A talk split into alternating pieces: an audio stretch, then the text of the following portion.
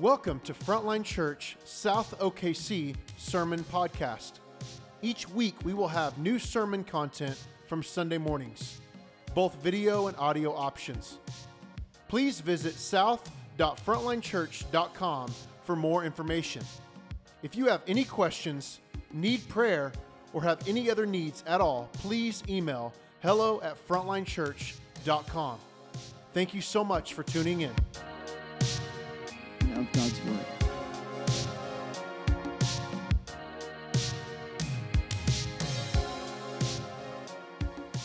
The scripture for today's sermon comes from Matthew 6, 1 through 21. The Word of God speaks to us. Beware of practicing your righteousness before other people in order to be seen by them, for then you will have no reward from your Father who is in heaven. Thus, when you give to the needy, sound no trumpet before you, as the hypocrites do in the synagogues and in the streets, that they may be praised by others. Truly, I say to you, they have received their reward. But when you give to the needy, do not let your left hand know what your right hand is doing, so that your giving may be in secret, and your Father, who sees in secret, will reward you. And when you pray, you must not be like the hypocrites, for they love to stand and pray in the synagogues and at the street corners, that they may be seen by others. Truly, I say to you, they have received their reward. But when you pray, go into your room and shut the door and pray to your Father who is in secret. And your Father who sees in secret will reward you. And when you pray, do not heap up empty phrases as the Gentiles do, for they think that they will be heard for their many words. Do not be like them, for your Father knows what you need before you ask him. Pray then like this: Our Father in heaven, hallowed be your name. Your kingdom come, your will be done on earth as it is in heaven. Give us this day our daily bread, and forgive us our debts, as we also have forgiven our debtors. And lead us not into temptation, but deliver us from evil.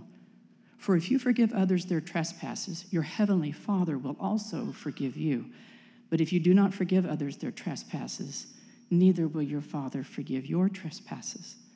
And when you fast, do not look gloomy like the hypocrites, for they disfigure their faces, that their fasting may be seen by others. Truly I say to you, they have received their reward. But when you fast, anoint your head and wash your face, that your fasting may not be seen by others, but by your Father who is in secret. And your Father who sees in secret will reward you. Do not lay up for yourselves treasures on earth, where moth and rust destroy, and where thieves break in and steal. But lay up for yourselves treasures in heaven, where neither moth nor rust destroys, and where thieves do not break in and steal. For where your treasure is, there your heart will be also. This is God's word to us.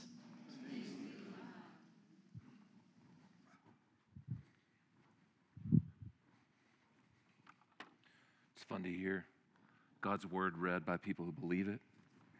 I'm thankful for that. Hey, will you pray with me? Father, I'm amazed even as we listen to your word read that you didn't leave us to ourselves. You didn't tell us to go figure stuff out. You came into our world. You explained things to us.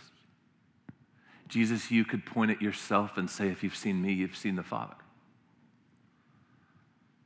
And Jesus, you love us enough to teach us, to tell us how to live.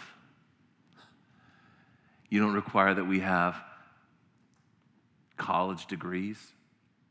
You love us enough to put it on the bottom shelf for us. And you call us your friends. Living God, I ask now that you would open our eyes and our hearts and our ears. Would you create a hospitable place within us to receive the word of God? Change us by your word, living God, and help us to see that fasting just like prayer, just like giving to the poor. It's not about hunger, it's about treasure. So help us all to hear a word about what we value, what we love, and minister to us in that place, I ask, in Jesus' name, amen. Hey, first of all, I hate to tell you, but you're going to be radically disappointed because I've never met that guy that Andrew talked about. Apparently, I've kidnapped him or indwelt his body or something else. But I do know this for certain. I love this church. I'm kind of pinching myself that my family and I get to be a part of it now because I've loved this church for a long time, and have prayed for you guys, felt like a jealous uncle on the side participating in your life. And the fact that I get to be here with you now is something I'm still coming to grips with. So humbling and exciting and honored to be with you guys. And I really do love this series. I talked with Will this week, just asking him to kind of bring me into how this series has been for you, how you've processed it, how you've dealt with it, where you've grown, where you've been stumped, where you've been challenged. And I was encouraged to hear the ways in which this series has helped you. I was encouraged to hear the ways in which this series has increased your desire to walk in the ways of Jesus. Because this isn't rocket science. This isn't some kind of strange cultish righteousness. This is just God lovingly giving us pathways to walk in. You know, Jesus tells us in John 14:6, I'm the way, the truth, and the life, right? One of my favorite authors, Eugene Peterson, says, there's something funny about us as Christians that we try to separate the truth of Jesus from the ways of Jesus, and then we wonder why we don't experience the life of Jesus. This series has just been a small, bottom rung kind of way to help us ask the question, how do we orient our bodies and our lives and our schedules where God invites us to place our desires? That's what this series is all about, and I love this series. And I realize I don't look like it, but I love fasting. Fasting has been a huge part. You guys can laugh, it's okay. There is an incongruence between my size. Andrew looks like the guy that should preach on fasting. But see, that's how I do it in secret. I'm being obedient to the word of God by covering over fasting. Then, I remember being a new Christian and hearing Jesus speak to me in places like this and go, well, I guess that's what we do. I guess we fast. I guess we pray. I guess we care for people on the margins. I guess that's what life in God's kingdom is all about. And by God's grace, for reasons that I can't really explain, fasting has just been a part of my life since I came to faith, and I'm so grateful for that. And I actually yearn for that for you.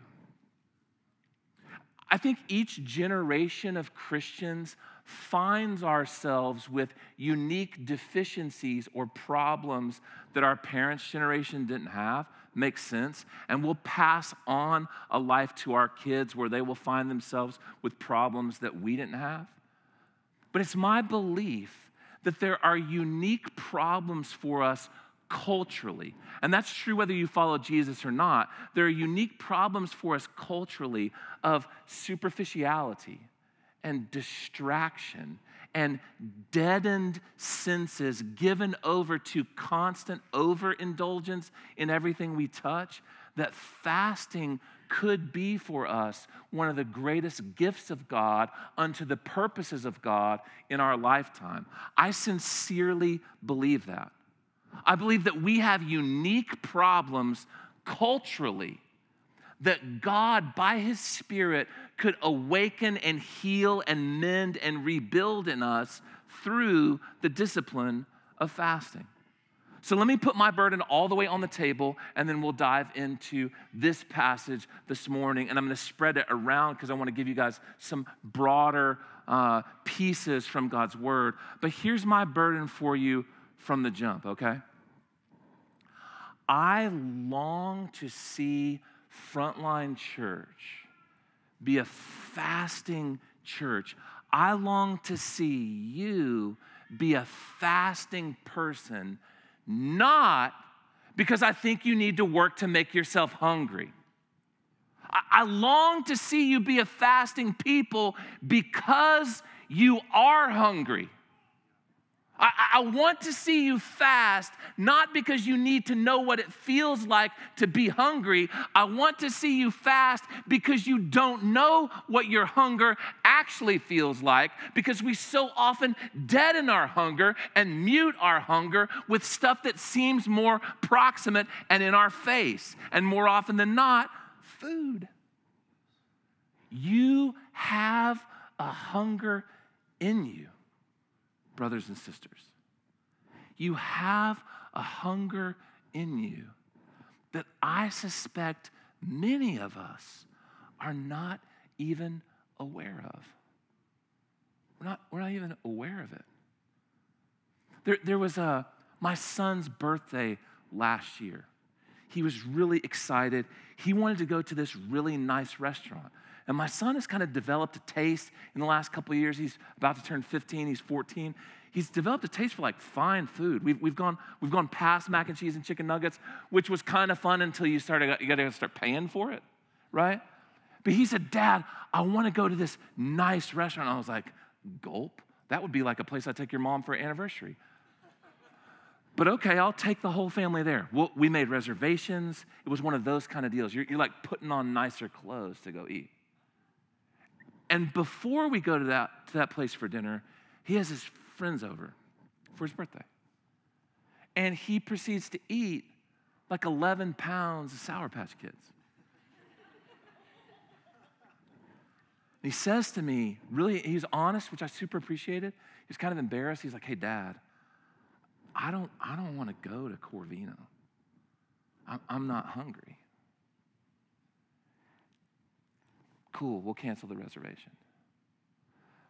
But he didn't want, it wasn't as if his desire for dinner had stopped because he wasn't hungry. It was his desire for dinner had stopped because he had blunted his hunger with 31 cents worth of candy that I bought for $31, right? Or however much I paid for it, I don't have the receipt. But that's why I want to see us grow in fasting. Because whether it's your phone or your job or the gym or your friends or sports or whatever it is, you are constantly glutting yourself with spiritual candy. And it is distracting you from a hunger that exists that's deeper, that God alone can satisfy. So open up your Bibles to Matthew chapter 6 if you closed them, or open them up if you have them. And if you don't, maybe they'll put it on the screen. But here's what I want you to notice as we go through Matthew chapter 6. Now, this is the Sermon on the Mount. Jesus is talking about what life in the kingdom of God is like. He's like, hey, you want to have the ultimate existence. You want to be happy. You want to be full. You want to be satisfied. You want to live into your destiny. It doesn't have anything to do with your money. Because you're blessed if you're poor, if you understand how the dynamics in God's kingdom works. It doesn't have anything to do with how people look at you. It doesn't have anything to do with your reputation. It has something to do with God's righteousness being revealed to you and given to you, and you walking in them by grace. Jesus is telling us, hey, this is how you live the life. You want the dream? Here it is. And as he talks about life in his kingdom, he talks to us about prayer. And I want you to notice how he just expects us to do these things. Look at verse 2 of Matthew chapter 6. When you give to the needy. He says it again in verse 3. Look at verse 5 of Matthew chapter 6. When you pray. He says it again in verse 6. He says it again in verse 7. When you pray. Not if you pray. Not if you give to the needy, not if you care for the people on the margins, when you do this. When you care for people on the margins, when you pray. Then look at verse 16. when you fast. I want us to notice two things from the jump in Matthew chapter 6. Number one is Jesus expects us. If we want to walk in the fullness of his kingdom, he expects us to care for people on the margins. He expects us to pray. He expects us to fast. Now check this. He actually puts those three things together in the same bucket. Now, I call your attention to that because my hunch is everyone in this room, whether you're a follower of Jesus or not, everyone in this room would say, yeah, Christians care for people on the margins. Now, maybe you have criticism about how well we do it as the family of God, but my guess is everyone will go, yeah, Christians have been called since their inception, and the church has, since its inception, cared for the needy and the marginalized. My guess is you would say, yeah, whether I pray or not, Christians are designed by God to pray, and part of the Christian life is prayer, right? Do I have any dissenters? Does anyone want to disagree with that? No, it's not a big ask. But what is it about us that we view fasting as something that's either like way from a distant past, or we view fasting as being connected with some form of super Christian, but that's not me? For years and years now, I've gone to this Benedictine monastery. I try to go a couple times a year just to be quiet and be alone before the Lord, have my phone in my car away from me, and pray.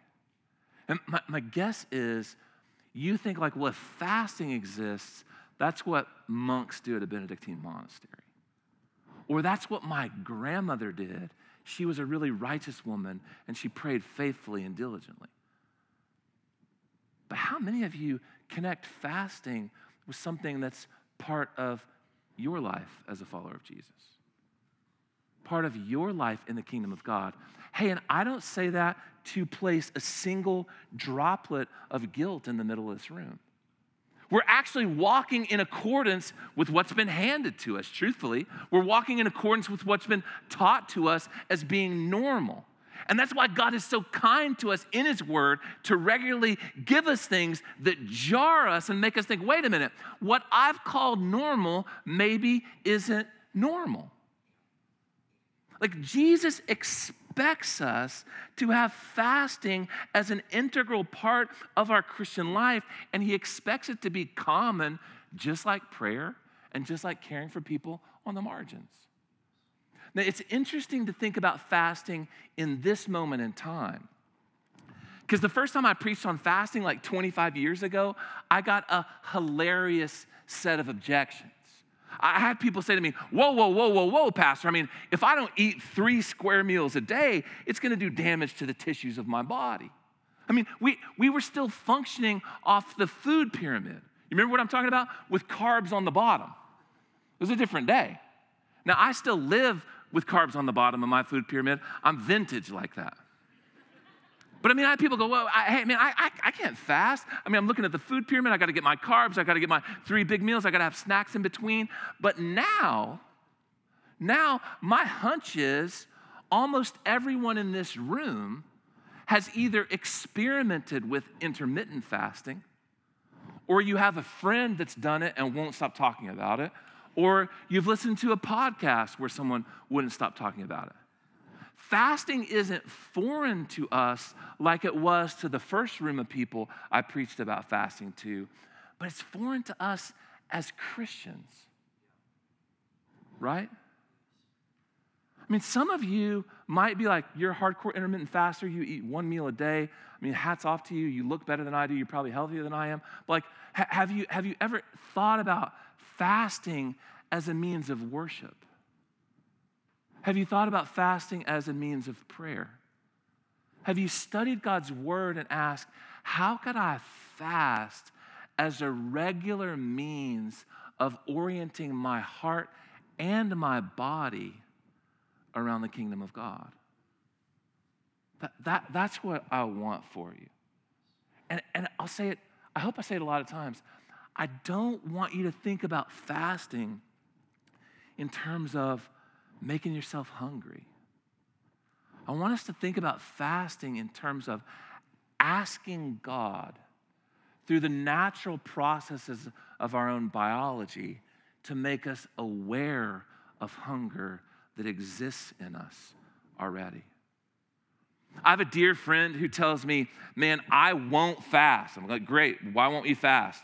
He says, because when I fast, I'm so complaining and crotchety that my wife prefers I not fast. She doesn't like the man she lives with when I fast. Anybody feel like that? Like, man, I get hangry. It's a real thing. But here's what I said to him. I said, hey, is it possible that what you're realizing in fasting is you have a hunger for comfort and you have a hunger for your wife to cater to that comfort, that hunger gets exposed when you're not blunting it with food? Is it possible that you need to fast more, not less, so the Spirit of the Most High God could meet you in that place of hunger where you hunger to be king? That's your real hunger. And that gets exposed, and your wife has to deal with it, and she hungers for everything to be calm. So maybe what God has for you is for both of you to fast, not less, but more, so that God can meet you in that place of hunger. Now, what I want to talk about with the time I got left is I want to define fasting for us, because Jesus just expects you to do it. And he's talking to a community of people coming out of Judaism that they did fast. They had ritual fasting. It wasn't for the same reason he's inviting us to fast, but fasting wasn't abnormal to them. So because I haven't found a definition in the Bible to help us understand what fasting is, I want to start with, let's define it. Then let's talk about why we fast from the scriptures. I'm just going to point you to a couple places in the Bible that give us reasons for why we should fast as the people of God. And then I want to just make some exhortations to you for when you fast. Fair enough? You got time for those three things with me? So let's define fasting. And this is not God's word. This is my best attempt to define fasting for you. Christian fasting, because we're not talking about intermittent fasting. We're not talking about some fad diet. We're not talking about a cleanse. I'm talking about Christian fasting.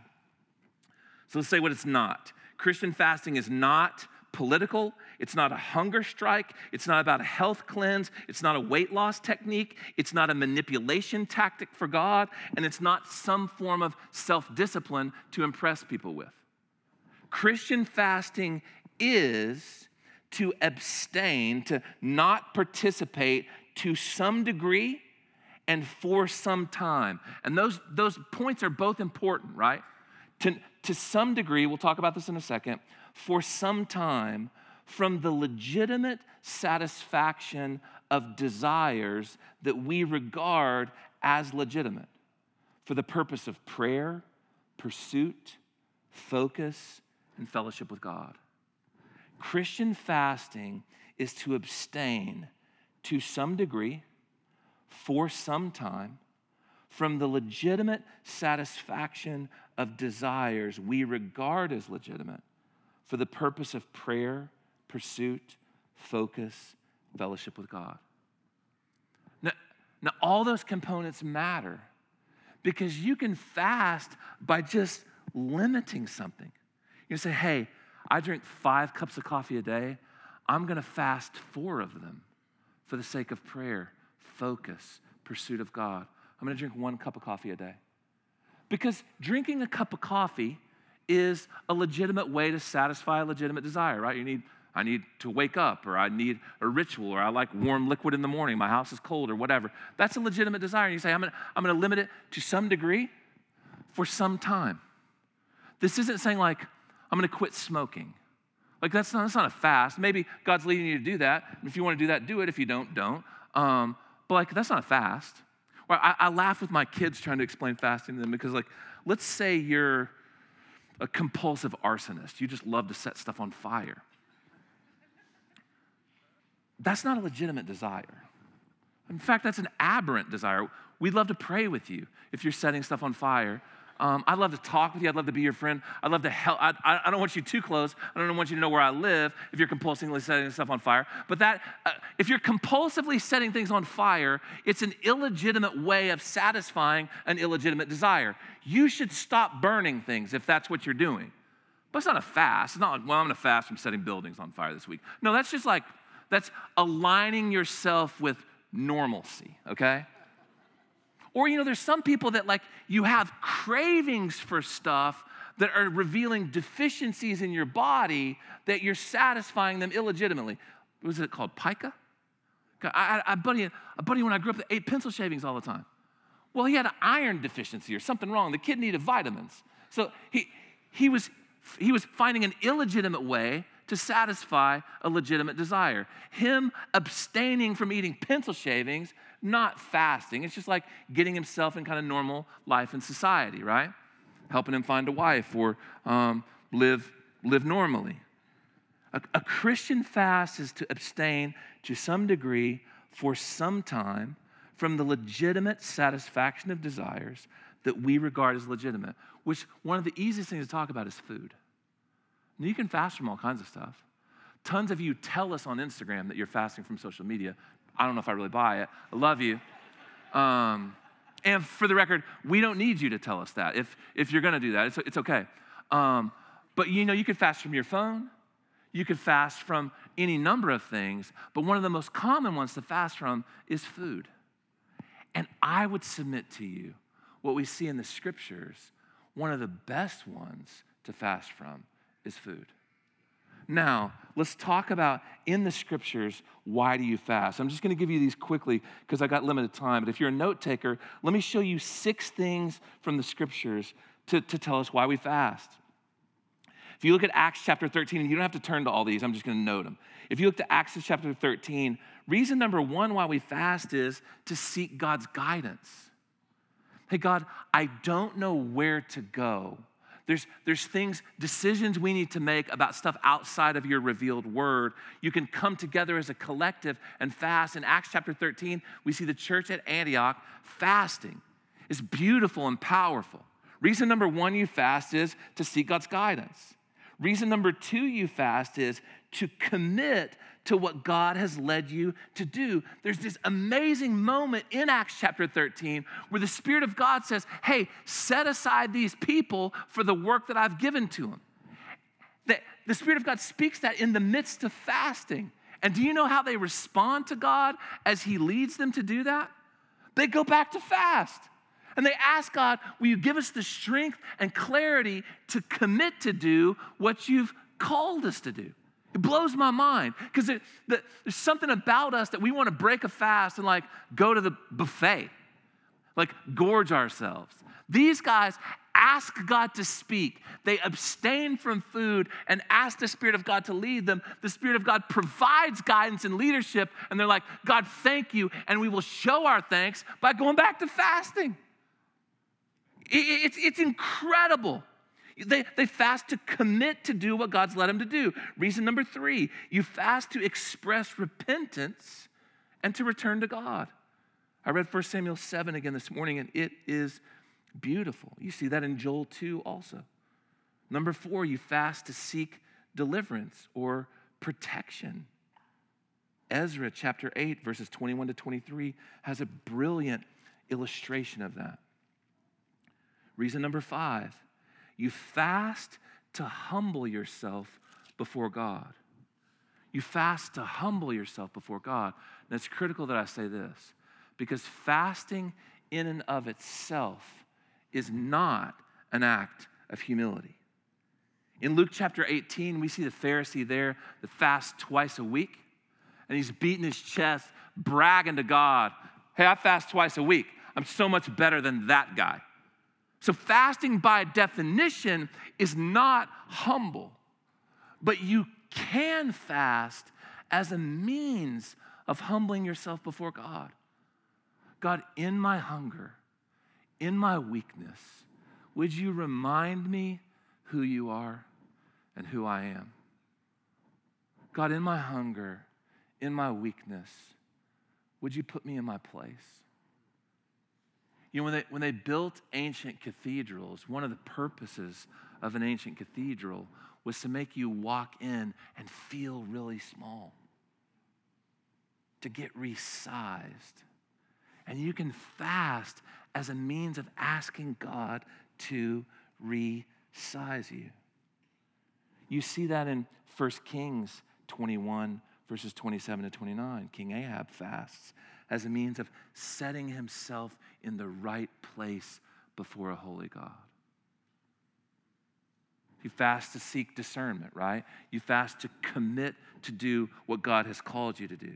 You fast to express repentance.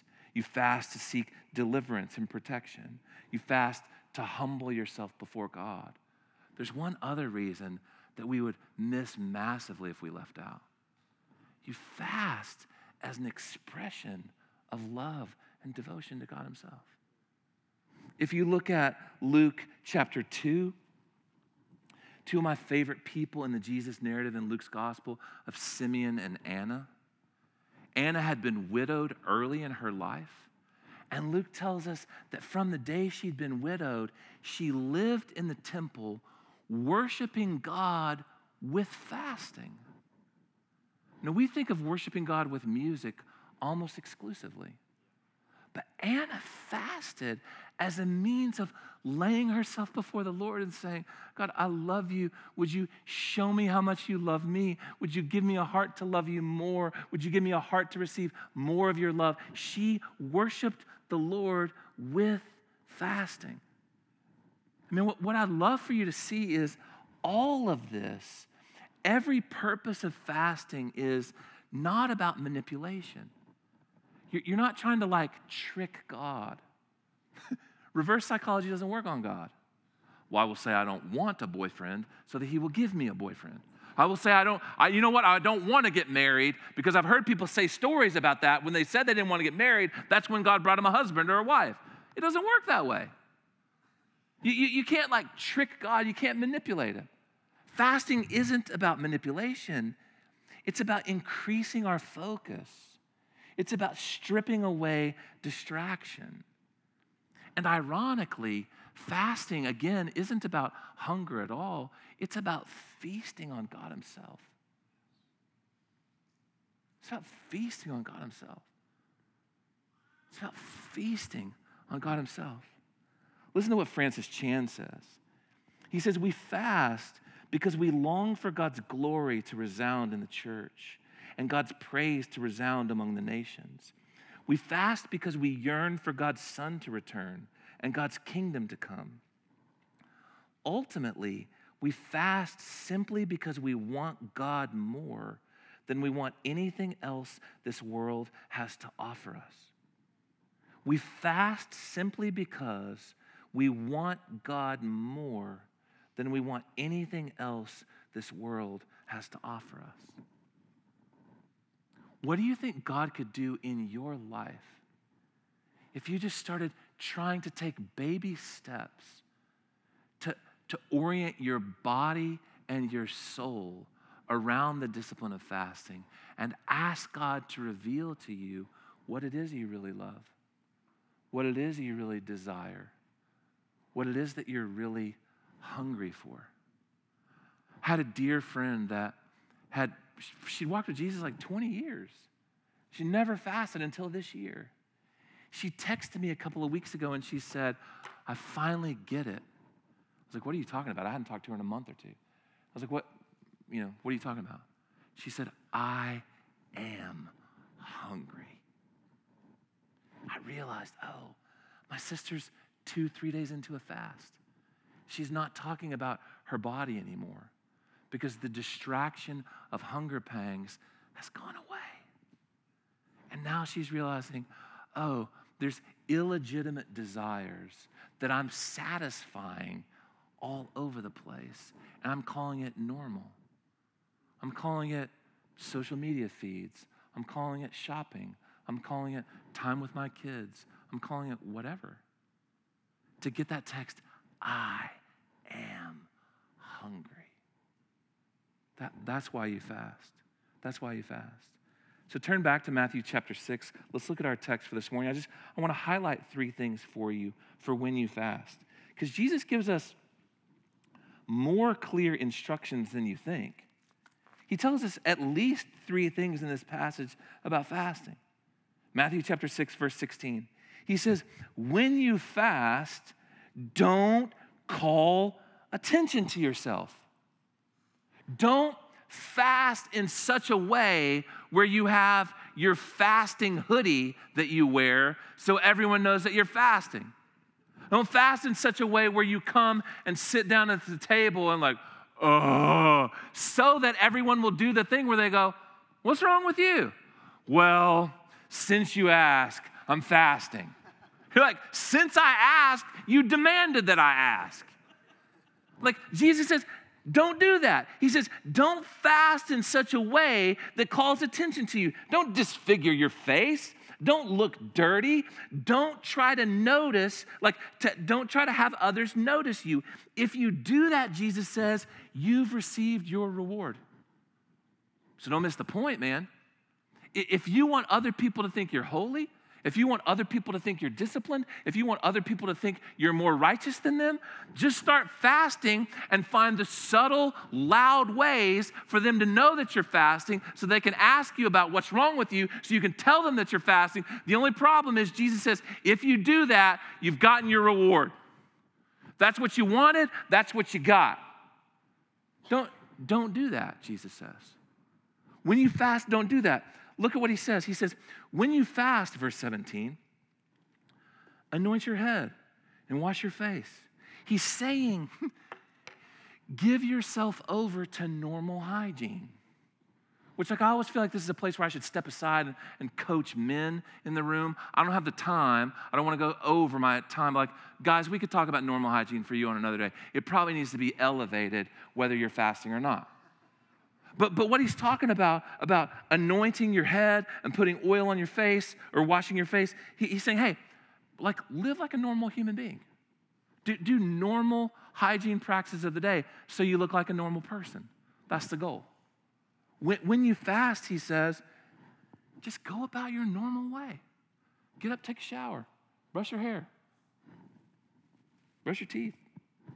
Hey, especially if you're fasting, because if you fast for a couple days at a time, your breath starts to smell like something very, very, very, very, very bad. Brush your teeth, use mouthwash. Whatever your grooming rituals are, do that. Verse 18, so that other people aren't going to notice you unnecessarily. And he says, but your Father will notice you who's in secret. But hey, please don't hear verse 18 to tell you that you fast to get God's attention. Here's what I want us to know and hear and live in the power of. You don't fast to get God's attention. You fast because you realize you already have it. You don't fast to get God's attention. You fast because you realize the King of the universe, exalted over all authorities. There's no one higher. There's no one stronger. There's no one brighter. There's no one more glorious. That God has his eyes fixed on you, and the scripture says is crazy about you. He loves you. He burns with zeal for you. You don't fast to get his attention. You fast because you've got it. And you fast to say, God, I don't think my heart is tuned to yours the way yours is tuned to mine. And Jesus says, when you fast, fast to be seen by God who already sees you, and then you get your reward. And what's the reward of Christian fasting? God himself. God himself. Hey, fast so that the God who already has his eyes fixed on you can get your attention. Not you get his. And then you get your reward. It's him. Golly.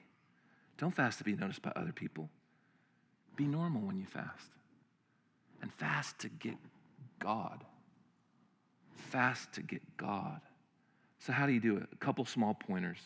And I'm already a little bit over time, but I think this is important, and then I'll be out of your way.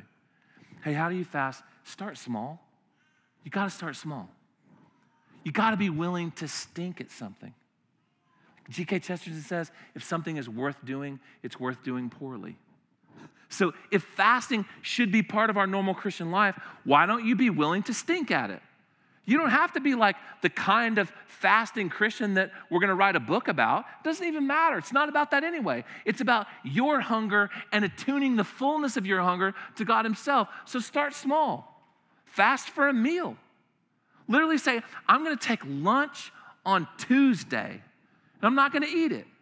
Instead, I'm going to pray, and I'm going to ask God to search my heart. And I'm going to be quiet, and I'm going to put my phone away. I'll start 24 hours. Which, by the way, if you start dinner time to dinner time, you don't even have to go a whole day without eating. Part of your fasting hours can be while you're asleep. You wake up hungry, if you're like me. But you say, hey, God, I'm not trying to impress you. I'm actually trying to tune my body to get more of you.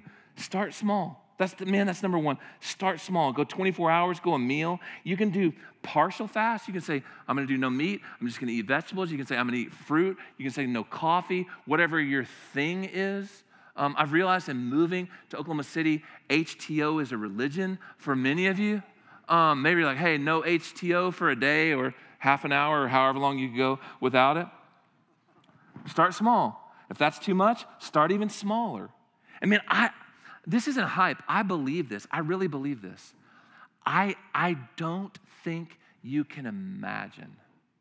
I don't think you can imagine what God would do in this church and throughout this metro if just some of the people in this room started giving one lunch a week to the Lord for the sake of prayer and fasting and asking God to align your heart with his kingdom. I don't think you can imagine what would happen. And if you fast 24 hours and you want to go more, I mean, I can do simple math for you, right? Do 2 days and then do 3 days. And you don't do it like tomorrow. If you've never fasted before in your life, take the next month and say, I'm going to take the first day of the week. I'm going to take Monday and I'm going to fast lunch. And after that month, say, hey, next month in September, I'm going to fast one day. Figure it out on your calendar. Plan it, purpose it in your heart before the Lord, and then do what you've said you're going to do before the Lord. And this is the thing, Jesus doesn't tell you not to talk about fasting with anyone. He says, don't do it to be rewarded by men. I would get people in your community group to go, hey, could you hold me accountable? Could you pray with me? Could you pray for me? Could you fast with me? Could we fast together? Start a day. Maybe fast a day a month for a year. And then go, hey, you know what I'm going to do? In 2023, I'm going to go on a 3-day fast. I'm going to take Wednesday to Friday, or pick your days. Here's what I'm going to do. Now, I just wonder what it would look like to see you guys grow in fasting. I have friends that for years have done a 40-day fast each year with their community groups. They don't mean 40 at a time. They do the first 3 days of every month. They fast together. And then the first week of January, they fast together. And those 36 plus 6 days or whatever make up 40 days. I'm not that good at math. We've reached my limit. But they've done that for years, and they talk about how God has deepened them, how God has intensified their focus for the kingdom. And they talked about the fruit that God has borne out that. Hey, when you screw up, turn and fast again. This isn't like a marathon. It's not like something you're doing to prove feats of strength. If you say you're going to fast for 24 hours and you resist urges you have at breakfast, you resist urges you have at lunch, and then in the afternoon, they bring donuts into the office, which, by the way, they will do when you fast. And it's uncanny. They'll bring brownies in the morning, pie at lunch, donuts in the afternoon, some kind of cake pops. You will experience more opportunities to eat junk at work than you've ever had in your life the first day you commit to fast. And say you're like, man, I didn't eat the free Jimmy John's that they brought at lunch. I didn't eat the donuts they had in the morning, but dadgummit, man, when they brought the donuts in the afternoon, I couldn't resist anymore. Well, you don't have to flagellate yourself and hang your head low and go, I failed. Just go, well, I failed. I'm going to fast dinner. We do this weird thing of We mess up on a fast. We give into temptation. We realize that we want instant satisfaction instead of something deeper. And then we do this weird thing of instead of just going back to fasting or eating a normal dinner, we decide, well, I'm going to go to Wendy's. I mean, I blew it at the fast. I might as well just blow it all out the water for the next 3 days. No, just go back to fasting. If you eat a donut, go back to fasting. If you're fasting with someone else, text them. Be like, man, I ate a donut. Fast resets now. I have a friend who's a pastor, and their church was in a significant season. And he called his church to a 40-day fast. Not a total fast, but people were fasting from media, people were fasting from all this stuff. And he felt led by the Lord to fast completely. He was just going to have water only for these 40 days. Something like day 6 or 7, he gets into the fast, and it's middle of the night, he can't sleep. And so he goes to his fridge to eat, and his wife has gotten rid of all the food because she's fasting with him, so they got nothing. So he has some rotten yogurt in the back of the fridge, and he finds some stale pretzels in a drawer, and he's eating rotten yogurt and stale pretzels, just gorging himself at 3 a.m. He gets a phone call the next morning at 6 from this woman in his church. She's sobbing.